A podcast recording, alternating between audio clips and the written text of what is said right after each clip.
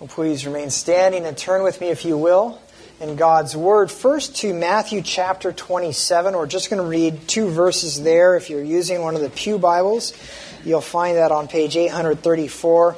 If you're able to put a finger in Ecclesiastes chapter 11, uh, that'll be our main passage this morning. First, Matthew chapter 27, verses 45 and 46. Is speaking about the moment of Christ's death on the cross. We read this, beloved saints of God, hear his word. Now, from the sixth hour, there was darkness over all the land until the ninth hour. And about the ninth hour, Jesus cried out with a loud voice, saying, Eli, Eli, lama sabachthani. That is, My God, my God, why have you forsaken me? And if you can, uh, please join me now in Ecclesiastes uh, chapter 11. We're going to start with verse 8 and read through verse 8 of chapter 12. If you're using one of the church's Bibles, you'll find that on page 559. Ecclesiastes chapter 11, verse 8 through 12, verse 8. Again, this is God's Word. So if a person lives many years, let him rejoice in them all. But let him remember that the days of darkness will be many. All that comes is vanity. Rejoice, O young man, in your youth, and let your heart cheer you in the days of your youth. Walk in the ways of your heart and the sight of your eyes, but know that for all these things God will bring you into judgment. Remove vexation from your heart and put away pain from your body, for youth and the dawn of life are vanity. Remember also your Creator in the days of your youth, before the evil days come and the years draw near, of which you will say, I have no pleasure in them, before the sun and the light and the moon and the stars are darkened, and the clouds return after the rain, in the day when the keepers of the house tremble and the strong men are bent and the grinders cease because they are few, and those who look through the windows are dimmed, and the doors on the street are shut when the sound of the grinding is low, and one rises up at the sound of a bird, and all the daughters of song are brought low. They are afraid also of what is high, and terrors are in the way. The almond trees blossom. The grasshopper drags itself along, and desire fails because man is going to his eternal home, and the mourners go about the streets. Before the silver cord is snapped, or the golden bowl is broken, or the pitcher is shattered at the fountain, or the wheel is broken at the cistern, and the dust returns to the earth as it was, and the spirit returns to God who gave it. Vanity of vanity, says the preacher. All is vanity. So ends the reading of God's Word. Let us ask that His blessing would be upon us as we spend our time in it this morning. Heavenly Father, eternal God, you have told us that all flesh is like grass, it is a breath, and then it is gone. And yet in our hands we hold something eternal, something that was around long before us and will be around long after us, for your word abides forever. Grant that we would grant, give our undivided attention to it, that we would be receptive to all it has to say, that our beliefs, our understanding, and our expectations would all be brought into accord with your word. We ask this all in the name of your Son, who is the Word made flesh. Amen. You may be seated.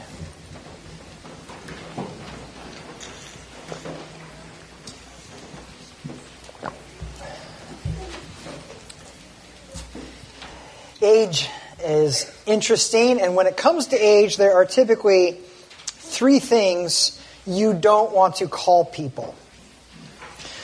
You don't want to call somebody young. Young people don't like to be called young because it's condescending.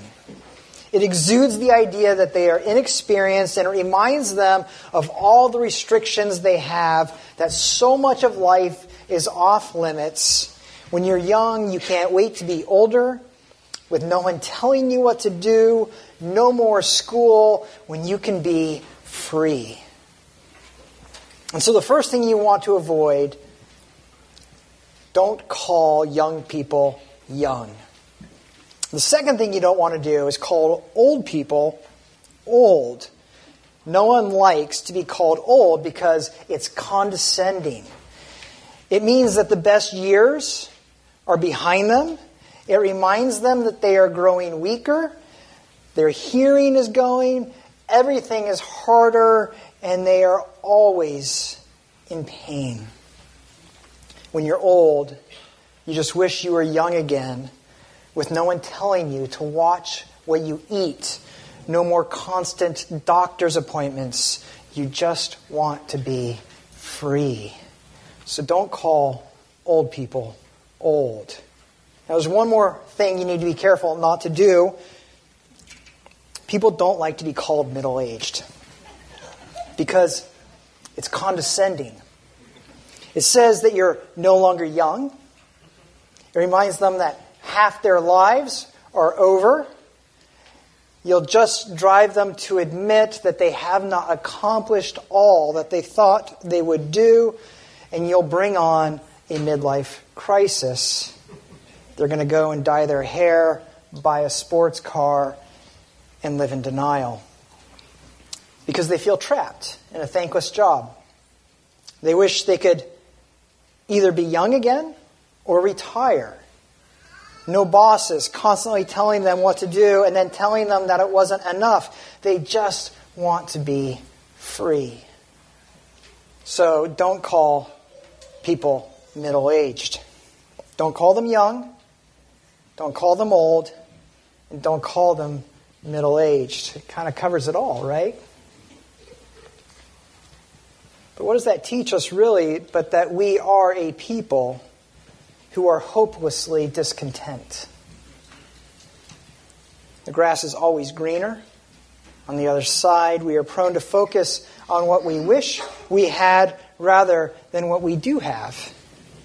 We look at others and we think only about the good they have and not their hardships. Really, we always think that we should have it better. We should have all good and no hard, all comfort, no pain.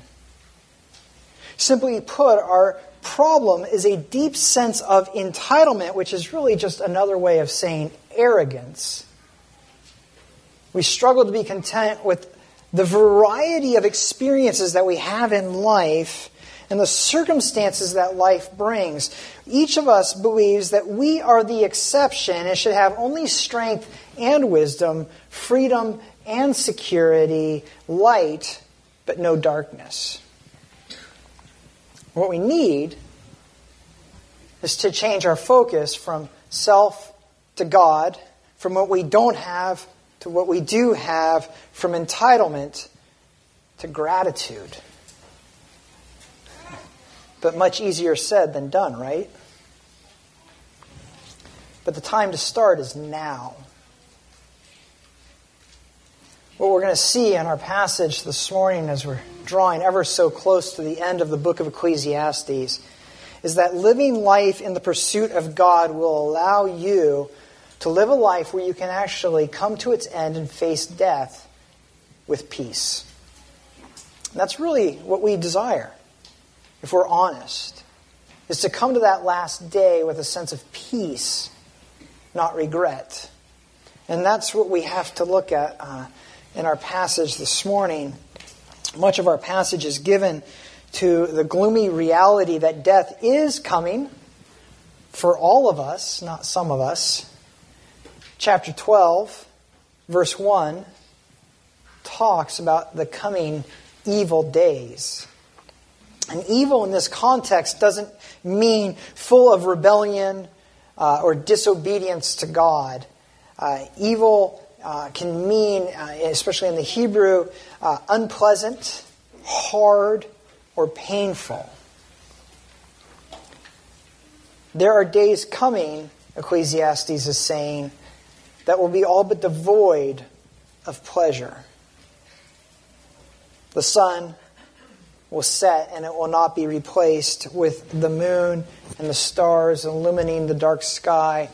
That final sunset is coming, and it will be total darkness. Now, in the Bible, these are typically images for the last day.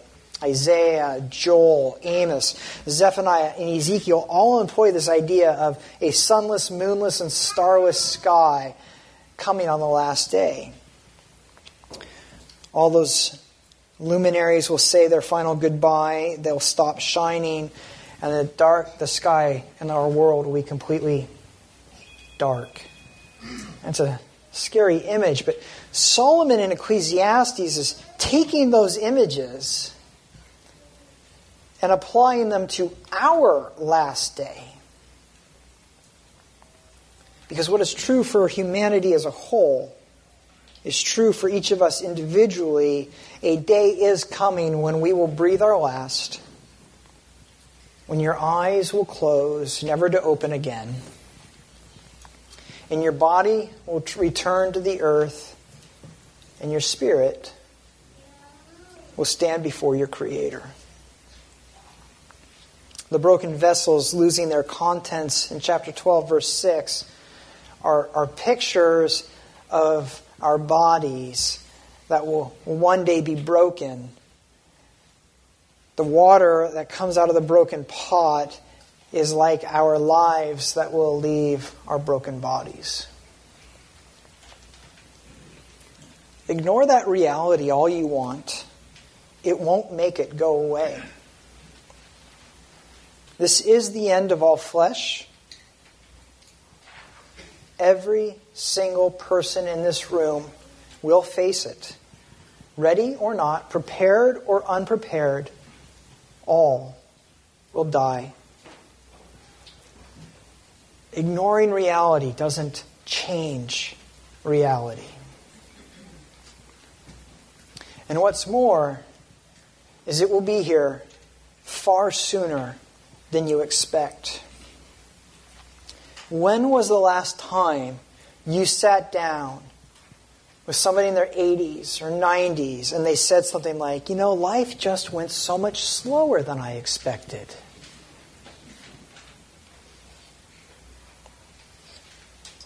Life is short. That's the context of our passage. I've been saying since we began this book that the word translated vanity is really the word for breath or mist. And throughout the Bible, it's used to invoke that idea that something is fleeting or it's temporary. And in Ecclesiastes, it's saying all of life is short, it's fleeting. Chapter 11, verse 8, every, even if a person lives many years, it's saying, it's still short. Chapter 11, verse 10 youth and the dawn of life, they're fleeting, they're short lived. Chapter 12, verse 8 is really just saying a breath of a breath, all your days are but a breath. And tucked into these reminders of coming death are some images that are meant to make us pause in chapter 12, verses 3 and 4. The keepers of the house tremble. The men who were once strong are stooped over. Those who are grinding flour stop. Onlookers peek out at the streets from behind curtains. It's the image of a funeral procession coming by. The mourners going along, and there's this quietness on the streets of the village, the town. Even the birds seem to understand the heaviness of the situation and they stop singing. And it's just quiet, eerily quiet. Because when death makes its presence known, people get quiet. We can't help but feel robbed of so much potential. In fact, I think that's what's going on with that image of the almond tree and the grasshopper in verse 5. The idea is, is the, the, the almond tree blossoms. The harvest is at hand, we think. But before we can harvest, the grasshopper and the locust, they come and they seal that harvest away. They indulge so much that they have to drag themselves away from the crop and we sit there empty handed. And all that's left is this sense of being robbed, violated. And we ask, what now? This is what death does to us. We've been robbed. We wonder what it's all about. Are we ready when our time comes? Sober reflection upon death is good if we are honest with ourselves.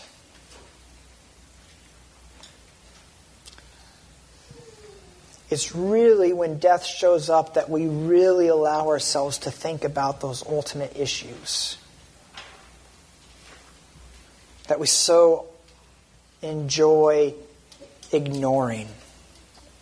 Because when death shows up, the noise stops, the distractions cease, and the truly important questions refuse to be silenced any longer.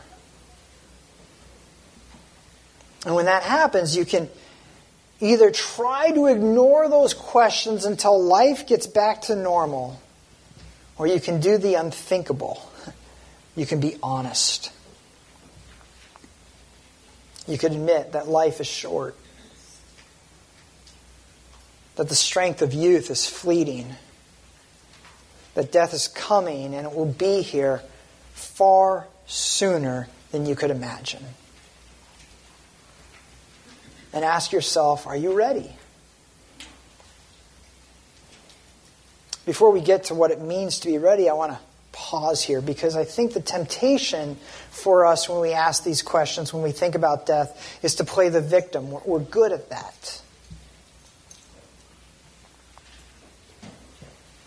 Whenever things don't go our way, we like to throw a tantrum and accuse life of being unfair.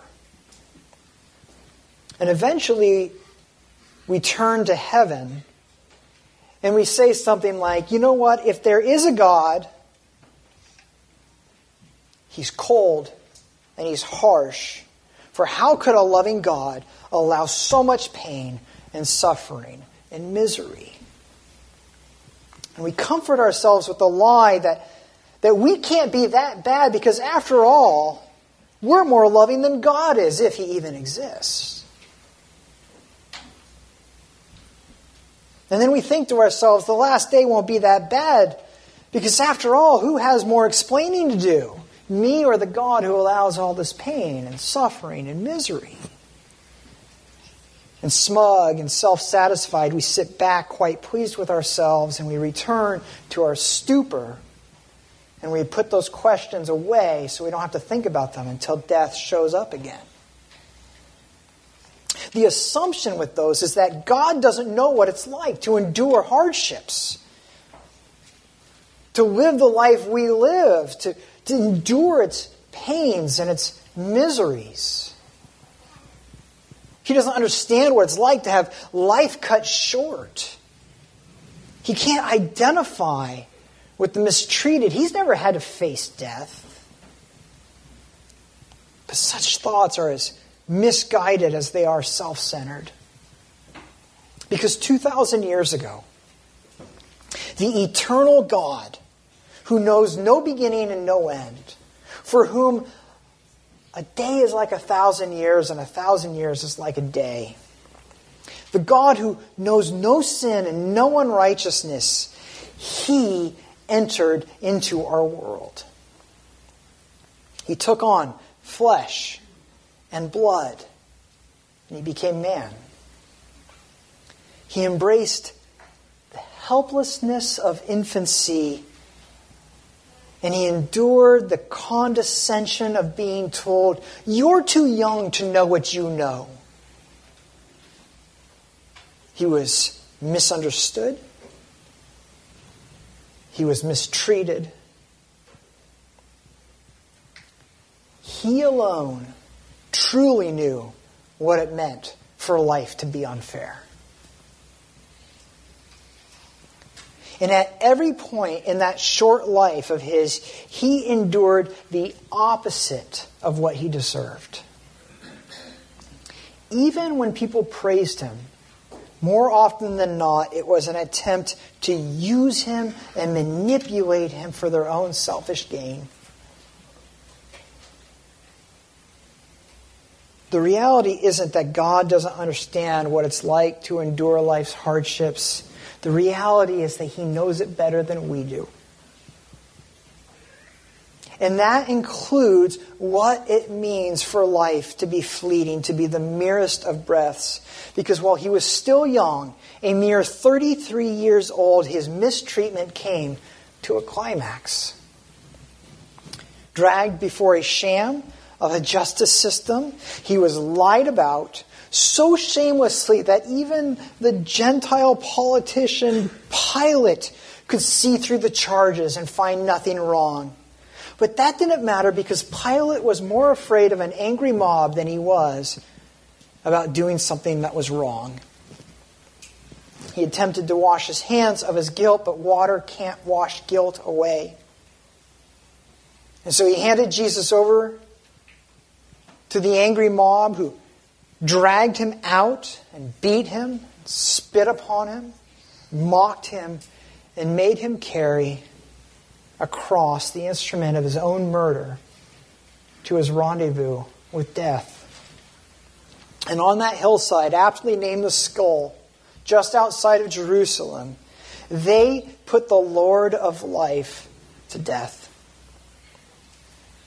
And as they did, as he breathed his last, as his short life came to an end, what happened? the sun, and the moon, and the light, and the stars were darkened. It's as if the last day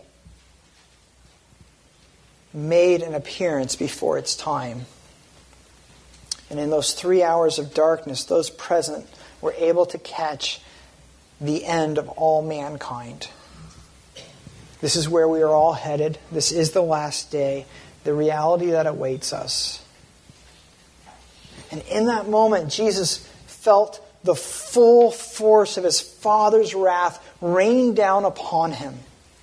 In the deepest agony anyone will ever undergo, he cried out, My God, my God, why have you forsaken me? That starless black sky was but a mirror of what his soul was enduring at that moment. But here's the thing he could have avoided it. Yes, he was murdered,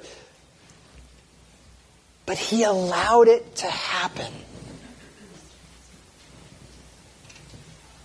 I wrote a post for our church blog last week making this point. The young man who walked into the synagogue in San Diego a few weeks ago and murdered Lori Gilbert Kaye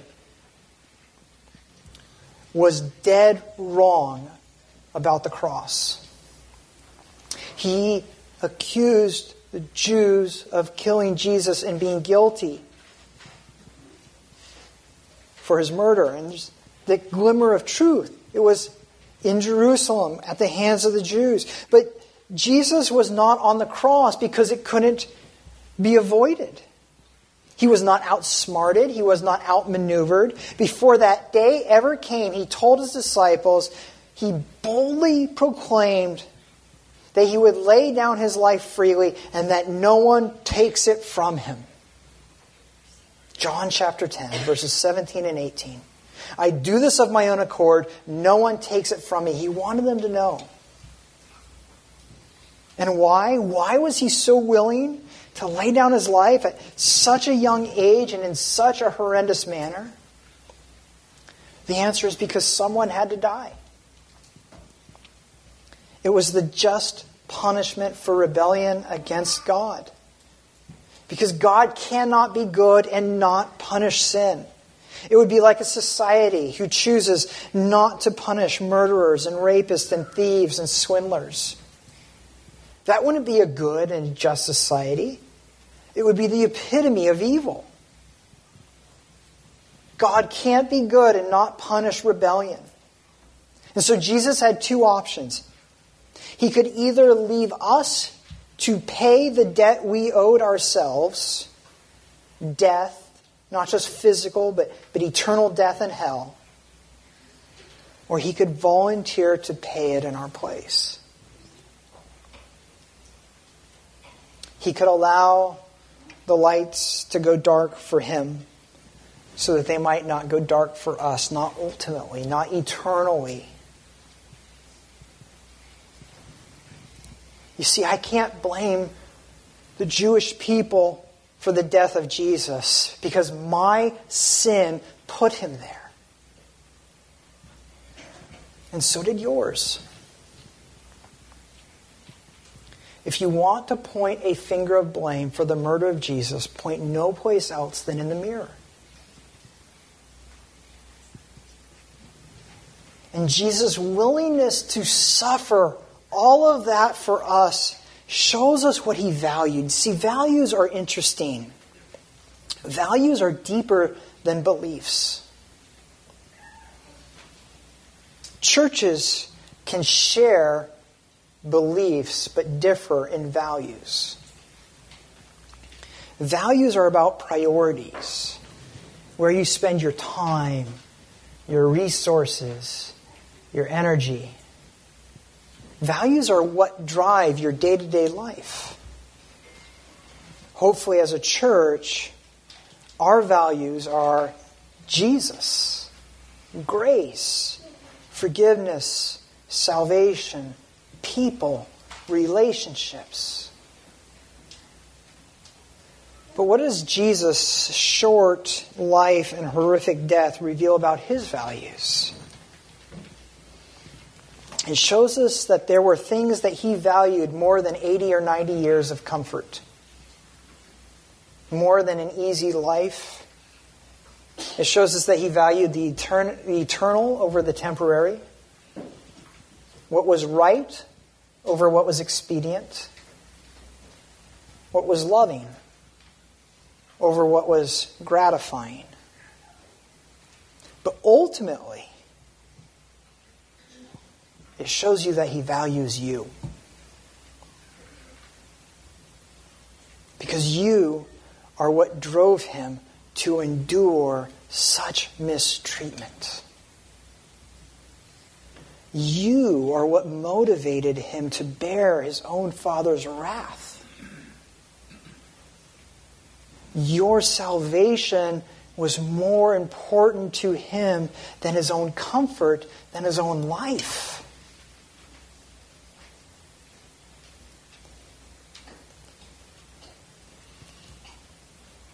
Do we live in light of that?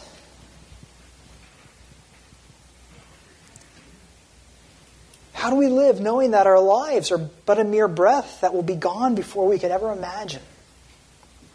How do we live knowing that a day is coming when the lights will go dark? And how do we embrace each stage of life, whether that be youth, midlife, or old age? Well, to start with, we need to understand the positives of each stage and focus on those for what they are gifts from God.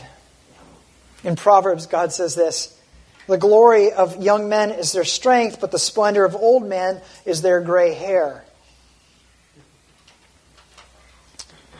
The point is that youth have the benefit of physical strength, but they lack experience. Old age has the benefit of experience, but lacks strength. Midlife, well, the Proverbs are silent about the benefit of that. Uh, but midlife is that road of transition.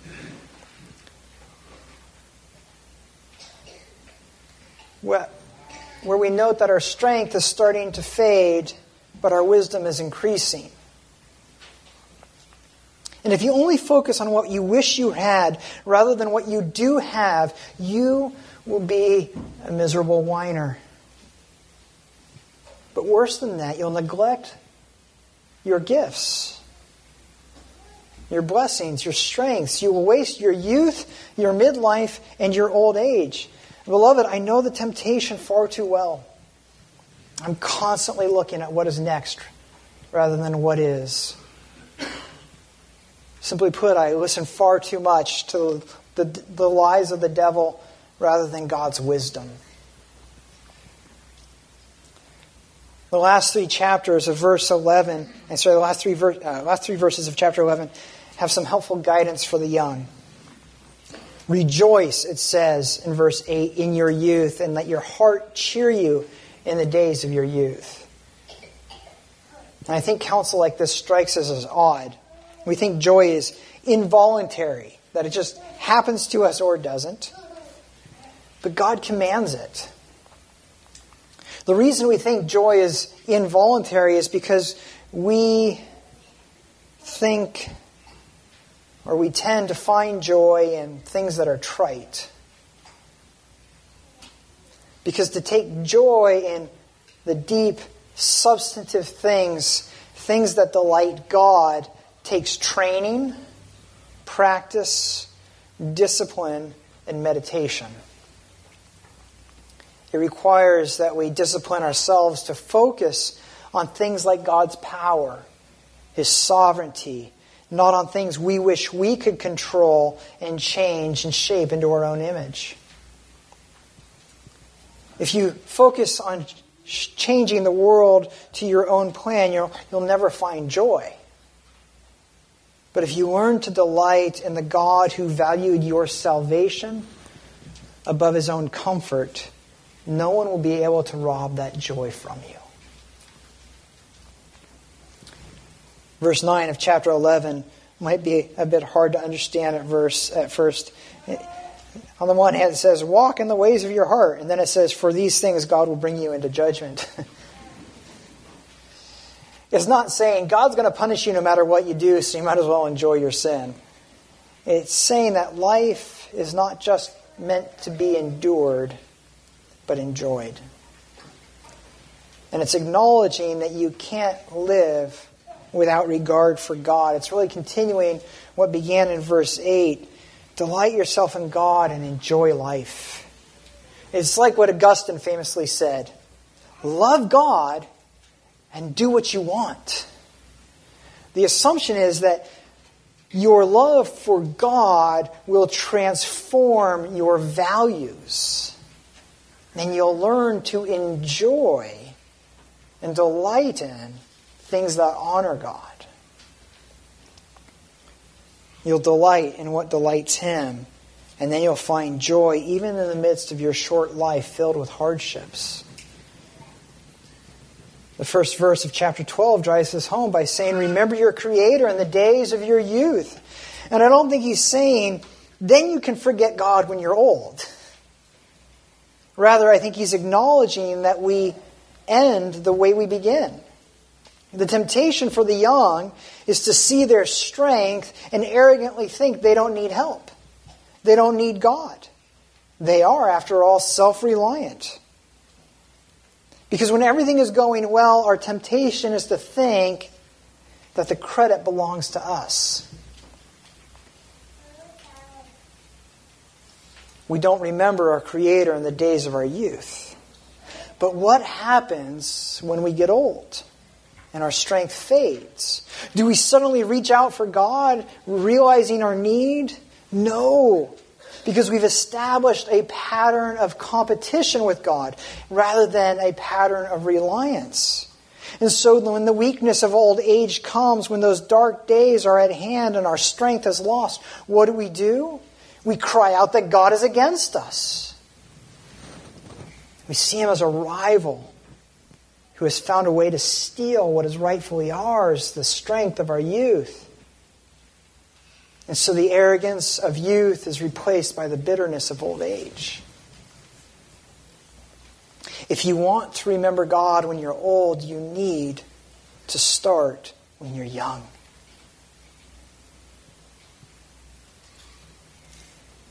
One of the things that passages like this remind us is the need to take each day as it comes.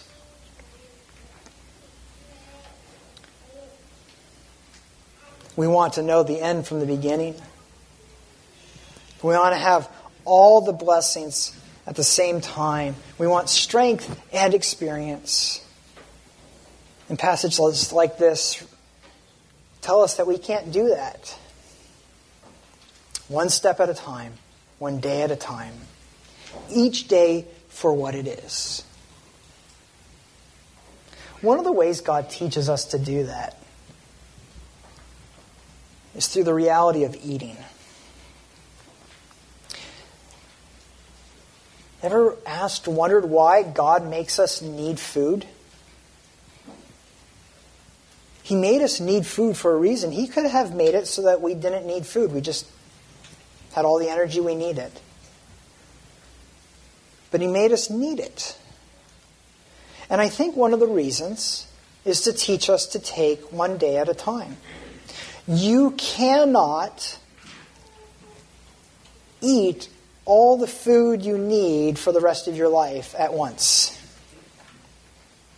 You can't even eat for the rest of the year, the rest of the month, or the rest of the week. Really, you can't, no matter how much some of you try, eat for an entire day in one meal. We must return over and over and over again to the table and eat. And that teaches us a little bit about life. You can't eat for tomorrow, just today. As if God is saying, let today be today.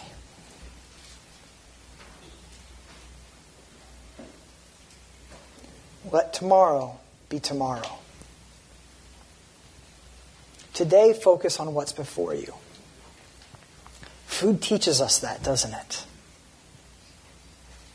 So it is with the stages of life. When you're young, don't focus on being old. When you're old, don't wish you were young. And when you're midlife, don't wish you could just be anything else. As with food, take each day as it comes and enjoy it. Any wonder then that God calls us each week to eat at His table. And there He reminds us that life is like eating, one day at a time. Blessing to be enjoyed each day. But the table also reminds us about what He values. The bread and the wine Pictures of his body and blood given in death on the cross are reminders of his short life and his horrific death. But they remind us of what truly matters. They teach us to remember our Creator all the days of our life, to find joy in his gifts because we know that he did this for us because we are what he values. Amen. I'd like to ask the elders to come forward that we might receive this gift today. Please join me in prayer.